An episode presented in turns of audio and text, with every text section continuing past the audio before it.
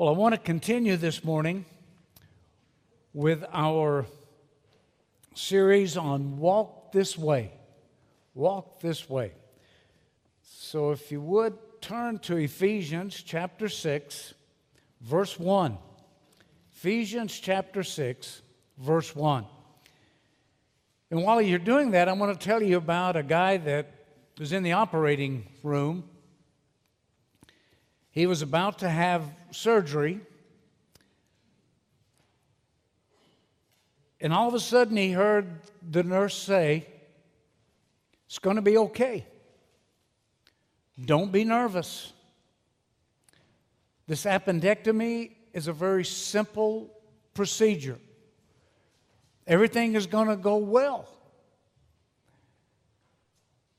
And he jumps up and he goes running out of the surgery.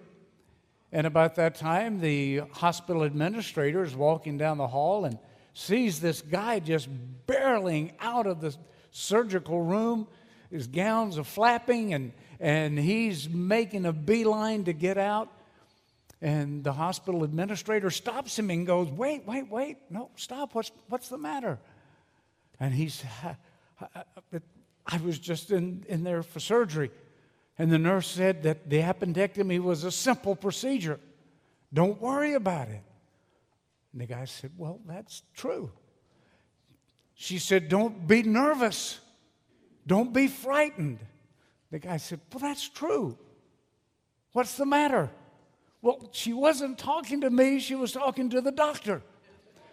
So, anyway, there are a lot of things that cause fear and anxiety and stress. And God's word's very clear that He has not given us the spirit of fear. Amen but of power and of a love and of a sound mind. He's not given us the spirit of fear. But I got to tell you something. There are a lot of frightening things going on. We need to be aware, folks, that we literally are on the brink of World War III. We're there. If you're trusting anyone in politics, you're in for a rude awakening. We are on the brink of a financial meltdown. We are there, folks. Teetering on the brink. The world is sitting on a powder keg. We know that, right?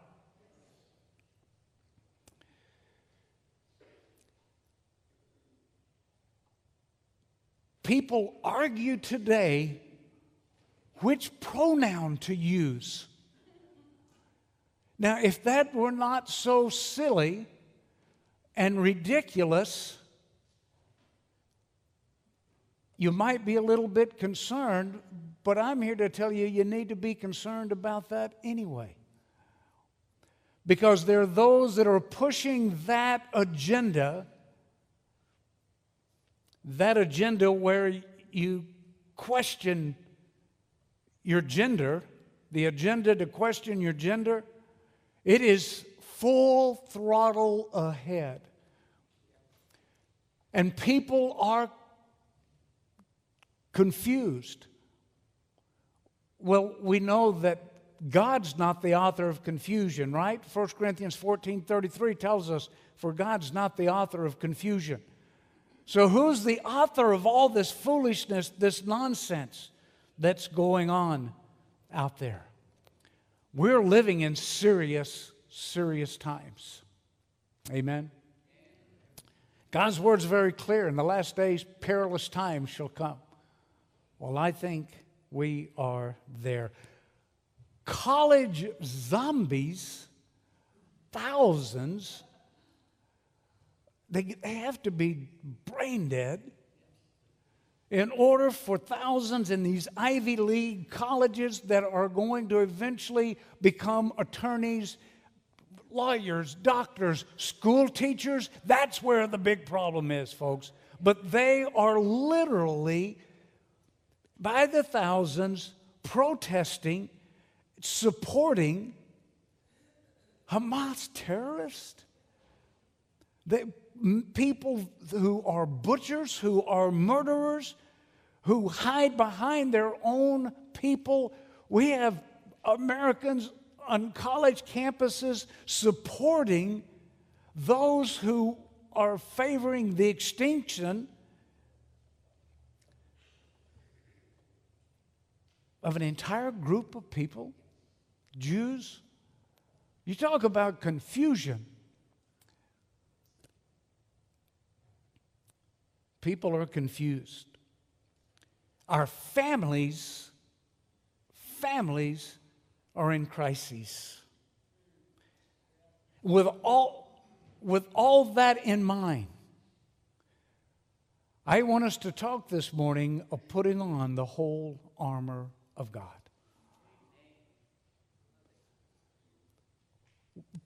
The only good thing about all the stuff that you see going on in the news and reading about in the newspaper and hearing about on social media, all the horrible events and things that are going on, if there's anything that can be taken from that,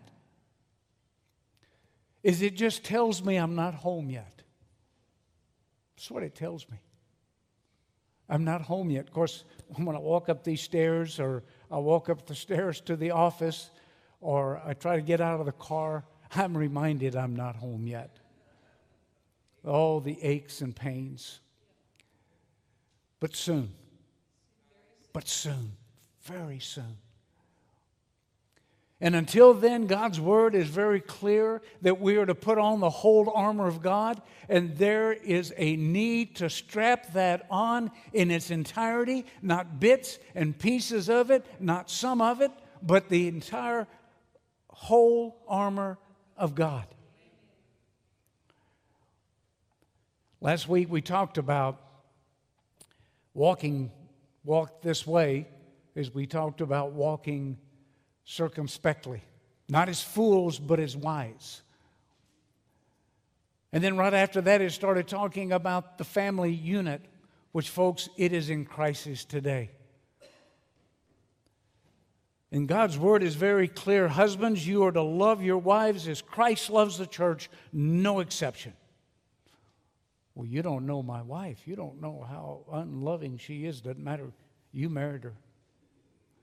And I know what God's plan and purpose is for the home and for the relationship between a husband and a wife. Husbands, you are to love your wife as Christ loves the church. Wives, you are to honor, you are to be submissive to your own husbands as unto the Lord. Oh, you don't know the guy I married. You married him. Here's what I do know I know God can work miracles. God works miracles. And He can put homes and families together. He can do such a wonder in a home. Read a statistic this week. Dads, I'm talking to you right now. Well, you too, moms. You can listen in. This, this statistic was in 2016, so not that many years ago, that when the child comes to know the Lord first, the chances of the entire family getting saved is 3.5%. When the child comes to know the Lord first, 3.5% the percentage of when the mom comes to know the Lord first and then the dad and the children come to know the Lord, it is 17%. That's better. That's better. You know what the percentage is when the dad comes to know the Lord and insists that his family go to church with him, that pray with him, that read the Bible with him? Do you know what the st- statistic is? 93%. Dads, don't tell me that you don't have a ministry within your own family, within your own home. And the family is most definitely under attack, and we need to be guarding our homes. The Lester concert was so wonderful last night. If you missed it, we'll have them back. I told Brian once a year we have to have our Lester fix. And last night they, they did such an awesome job. But the song that meant the most to me was the one when they stood up here with all their family and they talked about their commitment to raising their family in the nurture and the admonition of the Lord, and that they are going to stand on God's promises. They're going to raise their children the way God would have them raise their children. That moved, well, they all moved me, but boy, that song, I wanted to, to stand up and, and cheer and, and clap. And, and if I still didn't have a little bit of Baptist left in me, I might have. but just, just a little bit, guys, just, just a wee bit. It was, it was moving. It was so moving. We need to be guarding our homes. Ephesians chapter 6, verse 1 Children, obey your parents in the Lord, for this is right. The kids just got taken out. I uh, might have should have shared this before. Honor thy father and thy mother, which is the first commandment with promise. That commandment is back over in Exodus 20, when the Ten Commandments are given. I think around verse 20 or something, 20, Exodus 20, 20, 21, 22. One of the Ten Commandments honor thy father and thy mother in order that thy days might be long on or in the land. Wow, what a promise. And Paul's bringing that out here. That it might, verse 3, that it might be well with thee, that thou mayest live long on the earth. What a promise. So make sure you go home and you have your children read this verse to them or to you. Make sure they understand. Verse 4 And ye fathers, provoke not your children to wrath, but bring them up in the nurture and the admonition of the Lord, in the discipline and instruction of the Lord. I've talked to fathers before whose attitude is, I just don't want to tell my child no. I'm afraid they might hate me.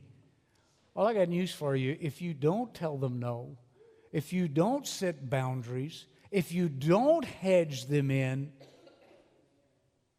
they're going to grow up to hate you.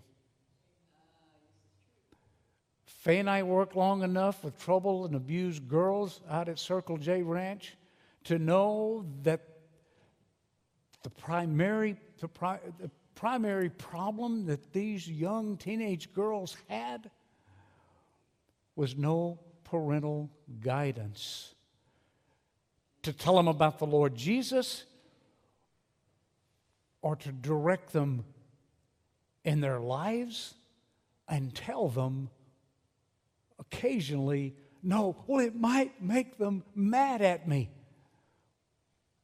Telling them no is not going to make them mad at you. It might provoke them to wrath. It will provoke them to wrath if you don't tell them no. One of the primary things that the girls out there at the Circle J Ranch would share with us is they felt safe, they felt confined, yeah, because they were way out in the country and there wasn't a whole lot of places they could go, but they felt safe. And that feeling of safety was so much more important to them than being able to have their way and their will. If you don't believe me, talk to Janet Ayers. Janet can share some things with you. One of these days, I want her to share her testimony. It is just mind blowing what God has done in that woman's life. But anyway, fathers, provoke not your children to wrath, but bring them up in the nurture and the admonition of the Lord. Loving Christ, loving your wives, loving your family, making sure they understand that you focus on your relationship with the Lord Jesus. The next part of that in verse 5 talks about employers, employees. Employee, make sure that as you're doing your work, you're doing it unto the Lord, not just for a paycheck, not to be a man pleaser, but you're, it's a testimony to God and of His mercy and grace. That's what, what that part's all about. And employers, if you're employing somebody, make sure you understand that you're going to answer to God. You have a master, you have a responsibility. And you need to keep that in mind the entire time. Then that brings us down to verse 10. All the rest, that's just introduction. Verse 10 Finally, my brethren, be strong in the Lord and in the power of his might. I'm here to tell you within yourselves, you have no might, no power, no strength. If the devil can talk a third of the angels out of heaven and to rebel against God, you don't stand a chance.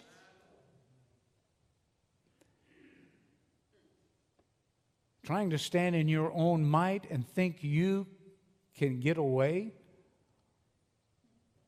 without being hampered, without being directed by Him, you're wrong. The only way to stand in the power and the strength of the Lord and His might is to put on the whole armor of God. You need to understand it's not your armor, it's not the church's armor, it is the armor of God. It is not a belt of creeds. You hear me? It's the belt of truth. It's not the breastplate of good works, it's the breastplate of His righteousness. It's not the helmet of baptism, it's the helmet of salvation. It's not the shield of obedience, it's the shield of faith. It's not have your feet shod with ritualism, but with the gospel of peace. See, it's God's armor, and it only fits, it only works when it's put on, strapped on properly, and it's His, not our churchianity, our rituals, the things that churches try to come up with that lead people astray. But put on the whole armor of God. Why? Why do we want to put on the whole armor of God?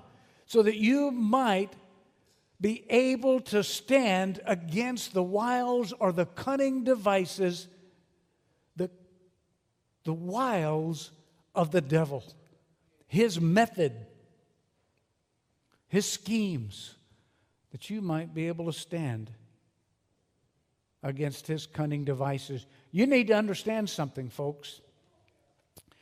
The devil hates you. Now, fortunately, He's not omnipotent, He's not all powerful, He's not all present, He's not all knowing. What He knows, you've pretty much told Him. Where you're weak, where you stumble, where you have trouble, what temptations just seem to bring you down. His demonic horde, him, the way he knows that is because you've broadcasted You've broadcast that. He's not all knowing. You've told him. So maybe it's time you just started telling him, I belong to the Lord Jesus Christ. Amen. I am in him.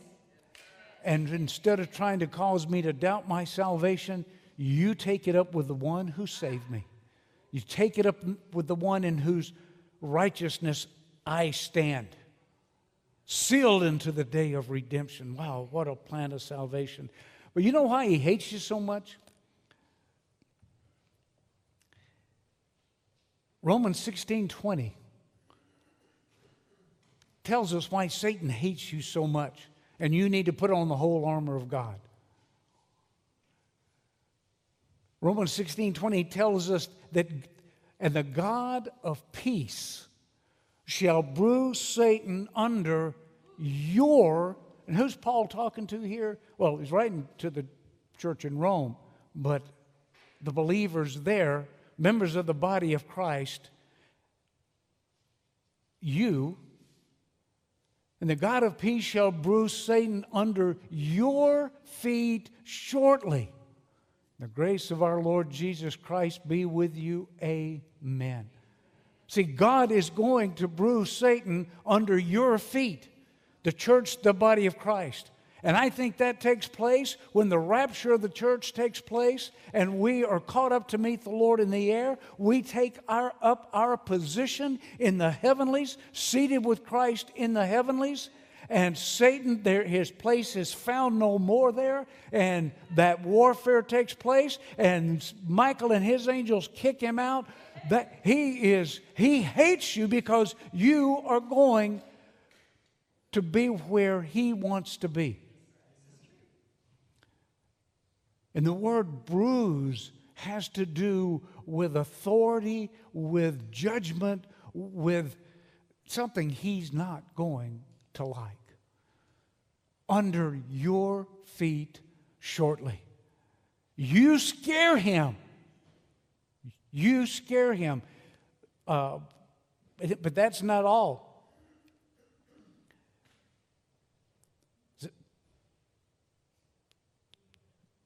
Is it 1 Corinthians 6? Which verse did I give you, Tim? 1 Corinthians 6 3, I think. 1 Corinthians 6 3. You know what else you're going to do? You wonder, what am I going to be doing when I'm in heaven? What am I going to be doing? God's word, according to 1 Corinthians 6 3, and know ye not that we shall judge angels? How much more things that pertain to this life? One of the things that you're going to be doing, church, body of Christ, judging angels, fallen angels. Is there any wonder that Satan hates you and is afraid of you and is doing everything he can do to make you look foolish before our Heavenly Father? And when he does that, Heavenly Father sees you. God the Father sees you in his Son, in whom he's well pleased. Wow, what a position. Verse 12 For we wrestle not against flesh and blood. You don't wrestle, wrestle against men, human beings. We need to understand that our battle is a spiritual battle, warfare, and we wrestle against not flesh and blood, but against principalities, against powers, against the rulers of darkness of this world, against spiritual wickedness in high places. That's where the battle is raging. That's where the war is being fought. You've been warned. So, what do we need to do, believers? We need to make sure that we have on that whole armor of God. It should terrify you, it should scare the willy out of you to know that you wrestle not against flesh and blood, but against principalities, against the rulers of darkness. It should scare you to death not to have on the whole armor of God because you need it. And don't think you can fight the battle without it. What is that whole armor of God? Verse 13 Wherefore, take unto you the whole armor of God, that you may be able to withstand in the evil day, and having done all to stand, stand. Stand therefore, having your loin, loins girt about with truth, and having on the breastplate of righteousness. The first thing that it mentions is the belt because everything else is hooked to that belt. Everything else has to fit on that belt. And that belt has to be based on Scripture. Scripture's true. John 17, 17 says, Thy word is truth. You're looking for truth? Don't look outside God's word. This is where truth is. Christ Jesus himself said in Matthew, uh, in John 14, I am the way, the truth, and the life. No man comes to the Father but by me, he says. And you know why he said that? Because it's true. You want to try a different way to God the Father? Sorry. Sorry. Well, that's not very nice. But it is true. And it is loving. Not telling you the truth is what's not loving.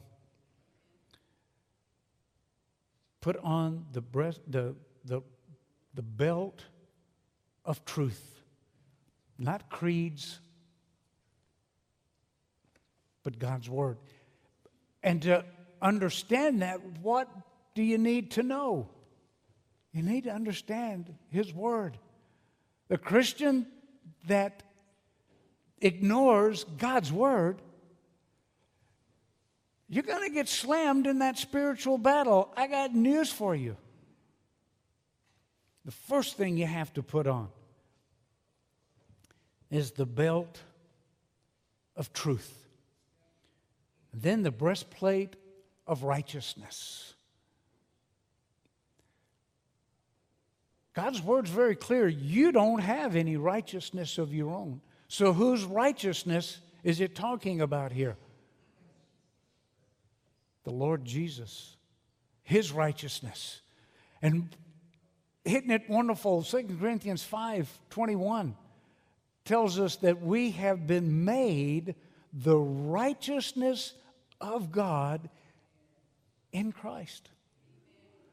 Because you have been made a new creation, you stand before God holy, perfect, righteous in the righteousness of Christ. That's why it is so important that we understand the only way to God the Father, the only way that eternal life is yours is through Jesus Christ, the perfect slain Lamb of God who died in your place.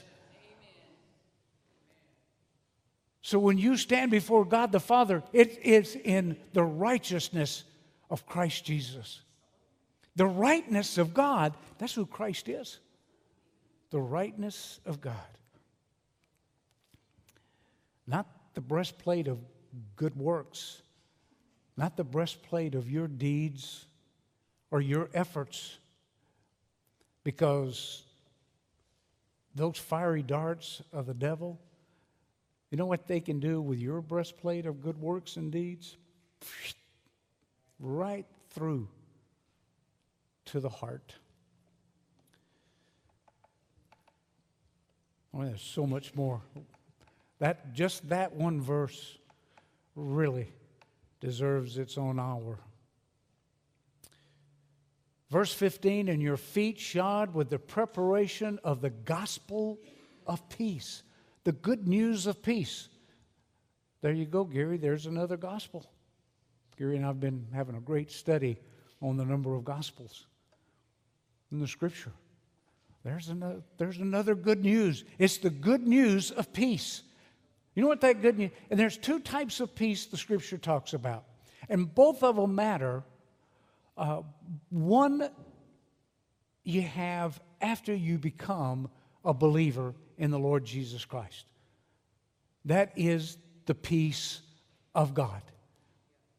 Philippians 4 talks about that peace of God that passes all understanding that peace of God that, that you have by knowing Christ, knowing that He's in charge, that He's your Savior, that He is the one who paid that sin debt that you owed, paid it in full. You have that peace of God that the world can't understand. It stands in amazement. How can you be at peace during these trying, difficult times? It's because you have the peace of God.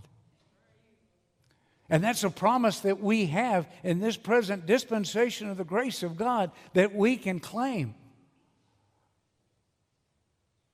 Lord, you've promised. We make our requests known unto God, our supplications with thanksgiving. And what does He promise? To give us the peace that passes all understanding. That peace of God is remarkable. But before that peace, there's the peace with God that is absolutely necessary. Look at Romans chapter 5, verse 1.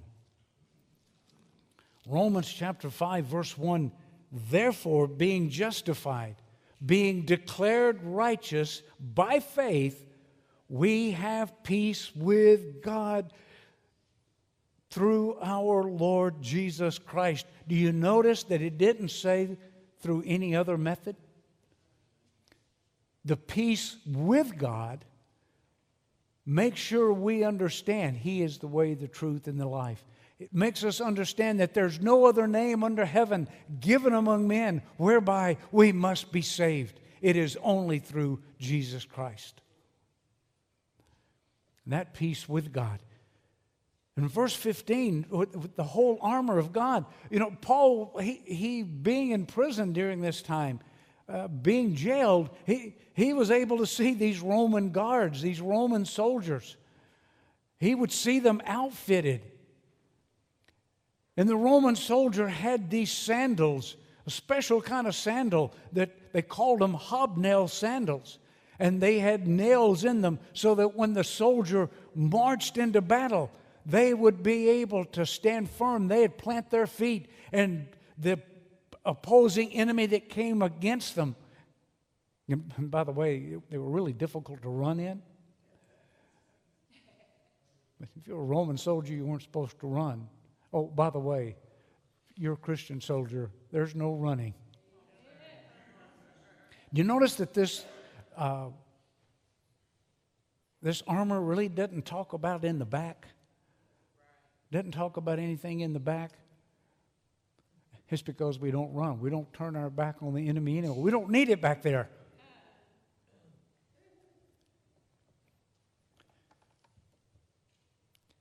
But your, your feet shod, the word preparation there means readiness. It kind of conjures up the idea of readiness for battle, readiness for war, readiness to fight, that good fight of faith, your feet shod with the readiness of the good news of peace. You are you have peace with God. That issue has been settled. It regardless of what happens in your life, regardless of what comes against us, regardless of what takes place, we have peace with God in the huge scheme of things, you tell me what matters more. And I'll tell you, there is nothing that matters more than having peace with God. That heaven is your home, eternal life is yours. You are a member of the body of Christ. You have been placed there by a God who loves you where He wants you to serve, to function. And it's this body that Christ Jesus, who is the head, is going to present to Himself a glorious church, not having spot, not having wrinkle, all eternity to worship Him. That's pretty good. The belt of truth, the breastplate of righteousness, your feet shod with the gospel of peace. But verse 16 says, above all, it's going to make sure it tells us which of these pieces of armor is absolutely necessary. Above all, taking the shield of faith and folks, we know from God's word that without faith, it is impossible to please God. That's what glorifies God. That's what brings Him gladness. That's one of the reasons why we want to make sure that you understand it's not your works of righteousness. It's what Titus 3:5 says, not by works of righteousness that we've done, but by his mercy he saves us. It, it's, it's you demonstrating faith and trusting in the Lord Jesus and what He accomplished on Calvary's cross is what honors God, is what glorifies Him. It's not doing things trying to help Him in His effort to save you. That's already been accomplished thanks to Calvary. What honors God is when you come and say, Lord, I believe. By faith, I trust in what Christ did for me. It's not let me help you by doing this, this, or whatever. Lord, let me help you keep me saved. There's nothing you can do to keep you saved. Fortunately, the Holy Spirit has already sealed you into that body of Christ until the day of redemption, and there is nothing you can do to work yourself out of the last Adam. Isn't that amazing plan of salvation? That should cause you to be joyful and excited and appreciative about that salvation and above all, taking the shield of faith, wherewith you shall be able to quench all the fiery darts of the Bible. I had a lot of other scripture verses that go along with that. Write down Genesis 15 1, because it's God tells Abraham, I'm going to be your shield. Proverbs 30 Verse 5. We will look at that one real quick, Tim. Proverbs 30, verse 5. Every word of God is pure. He is a shield unto them that put their trust in Him. Somebody ought to put that verse in the bowl out there and we'll use it. He is a shield we can trust Him. The shield of faith. It is able to quench all the fiery darts of the wicked one. All that devil throws at you. And take the helmet of salvation and the sword of the Spirit, which is the Word of God the helmet of salvation.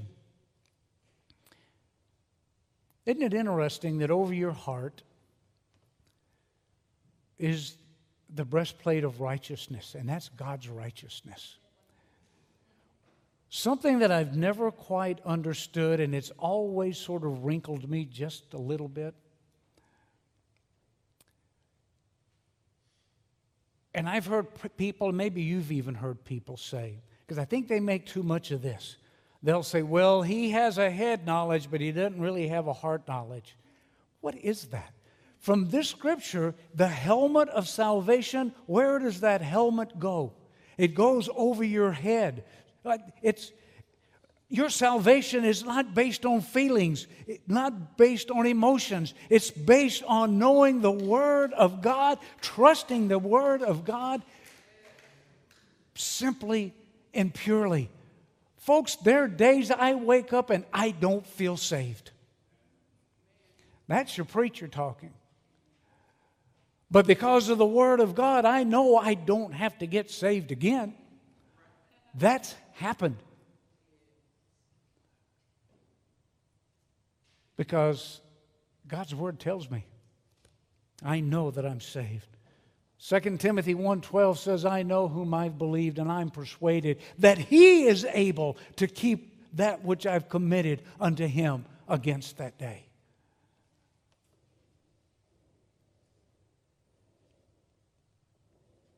First John 5:13 tells us that we know that we these things have I written unto you that you might know that you have eternal life. Not feel like you do, not have all those sweet emotions. And, and they're, they are sweet emotions. I mean, we, we love God. We love His Word. We love to praise Him. We love to get excited. That feeling, uh, you, you look at here sometimes, and, and some of you are, are crying, you're weeping.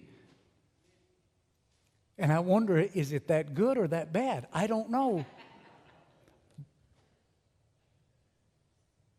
But my salvation is not based on how I feel.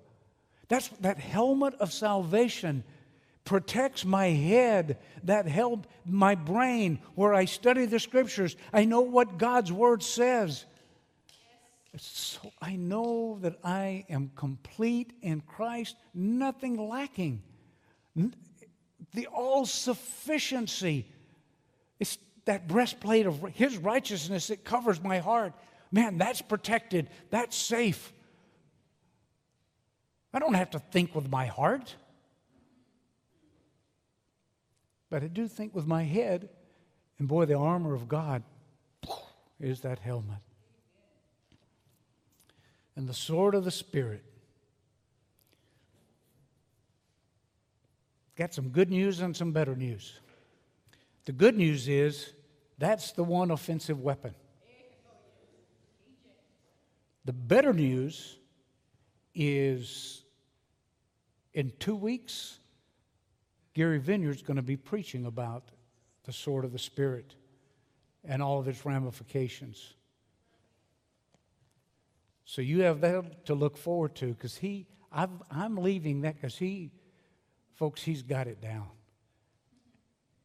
And I want Gary to preach that portion of the armor of God and how you use it and wield it and exactly what it is. This brother's going to preach. We'll be here. I'm not going to miss it. But he's going to be preaching it. So I'm going to leave that to Gary. But next week, we're going to be looking at verse 18 praying always with all prayer and supplication. Folks, we wrestle not against flesh and blood. Amen?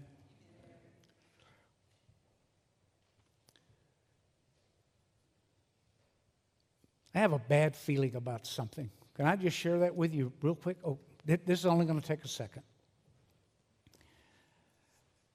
I don't know why, and I was going to mention this earlier. I don't know why all of a sudden on my social media and different things that I'm reading and hearing about is just overwhelming support and, and encouraging something called artificial intelligence. And when we talk about putting all the whole armor of God and what we're going to be battling and what we're going to be up against, I think that is slithering its way into so much of what we're going to be hearing about here in the not, not too distant future. Um, Revelation 13, uh, 15. Tim, Revelation 13, 15. I think the scripture tells us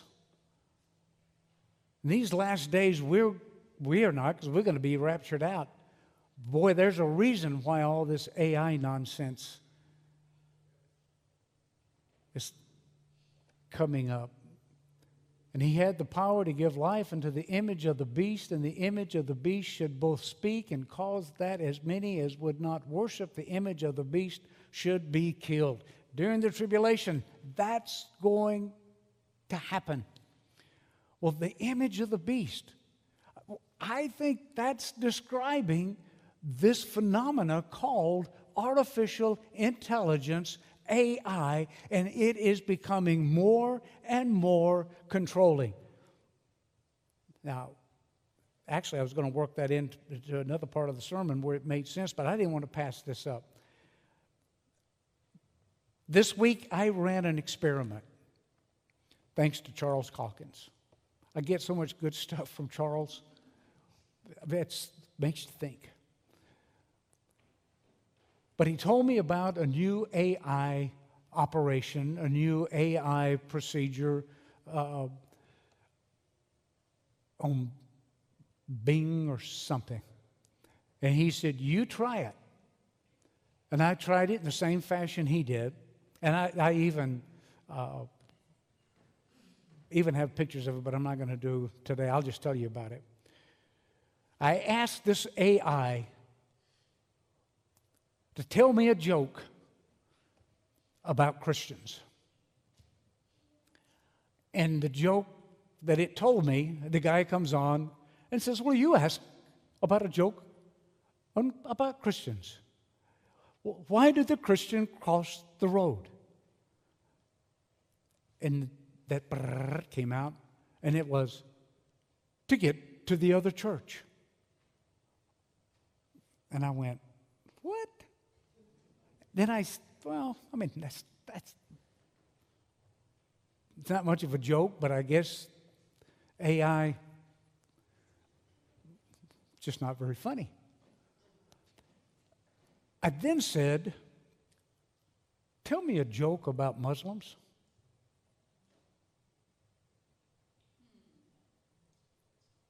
Oh, I am so sorry. We cannot, I cannot give you a joke that offends anyone. We are a program, I forgot all how, what it said, but it was a long paragraph telling me. And then I said, Why can you tell me a joke about Christians, but you can't tell me about uh, Muslims? And it came back on and said, basically, look, I told you a joke about Christians, and I told you a joke about tomatoes. And I went, what? I didn't ask you about a joke about tomatoes. But it says, I cannot tell you a joke because we are not programmed to be offensive to any group. Now, I don't know where the tomatoes fit in. Folks, AI still has a long way to go. But I want you to understand we are in a spiritual warfare. The church had better wake up. The church had better be understanding the necessity of putting on the whole armor of God, Christians, because we are marching into battle and we need to be prepared. See, I'm not afraid of that battle. My more I'm more concerned about those who do not know the Lord. They're marching in to the fray, not realizing it's a battle. They're blind. They have no spiritual weapons. They have no idea what they're being sucked into. They're as lost as they can be. There's no hope except for the Lord Jesus. So we need to be praying for our family, our friends, our loved ones who do not know the Lord. We need to be faithfully telling them that old, old story of Jesus and his love. Amen. And if you don't know that this morning, know this God loves you. Christ died for you, He paid the debt that you owed in order that you could have complete and total forgiveness of your sins by believing the gospel of Christ. The good news that he died for your sins, was buried, and rose again. Let's stand and be dismissed this morning.